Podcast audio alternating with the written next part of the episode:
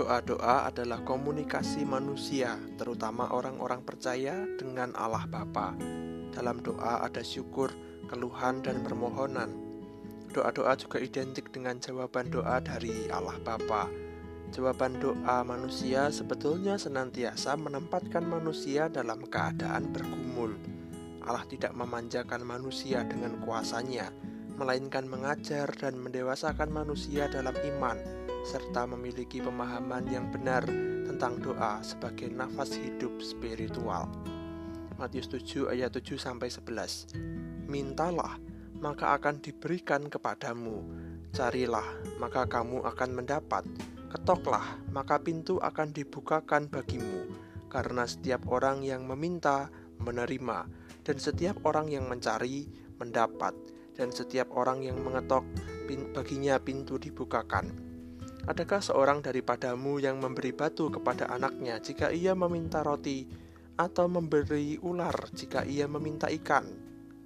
Jadi, jika kamu yang jahat tahu memberi pemberian yang baik kepada anak-anakmu, apalagi Bapamu yang di surga, ia akan memberikan yang baik kepada mereka yang meminta kepadanya.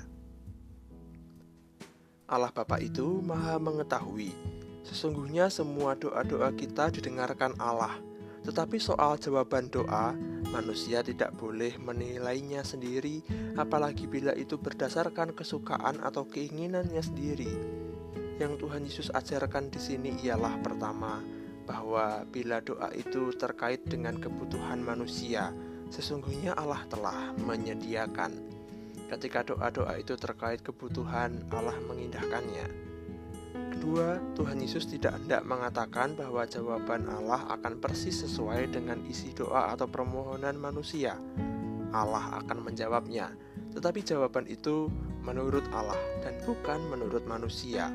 Segala yang diterima, didapat, dan dibukakan bagi manusia semata adalah anugerah pemberian Allah Bapa. Ketiga, Tuhan Yesus menunjukkan dan mengajarkan bahwa Allah Bapa itu Maha Pemurah manusia yang hidupnya diwarnai kekurangan dan kelemahan saja tahu pemberian yang baik kepada anak-anak mereka, terlebih lagi Bapa di surga. Bapa itu maha pemurah dan menjawab doa-doa manusia, tetapi sekali lagi bahwa itu semua ada dalam kuasa dan kewenangan Allah Bapa untuk menjawab doa-doa manusia. Manusia akan memperoleh jawaban doa meskipun itu hanya berupa keheningan dari Allah Bapa. Terlebih lagi jika jawaban doa itu adalah sesuatu yang besar dan terjadi menurut petunjuk Allah berdasarkan doa dan permohonan manusia.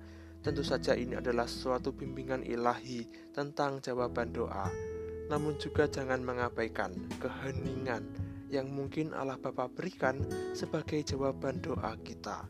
Itu pun bagian dari bimbingan ilahi tentang jawaban doa bagi manusia oleh karena itu, marilah kita pahami bersama dan resapkan dalam hati.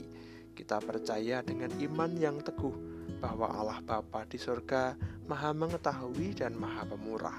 Allah Bapa pasti mengindahkan doa-doa yang kita panjatkan dengan tulus. Namun untuk melihat jawaban doa, kita harus membuka mata hati dan mata iman seluas-luasnya agar kita dapat melihat keluasan karya Allah Bapa di dalam jawaban doa-doa kita. Percayalah pada Allah Bapa dan karya anugerahnya.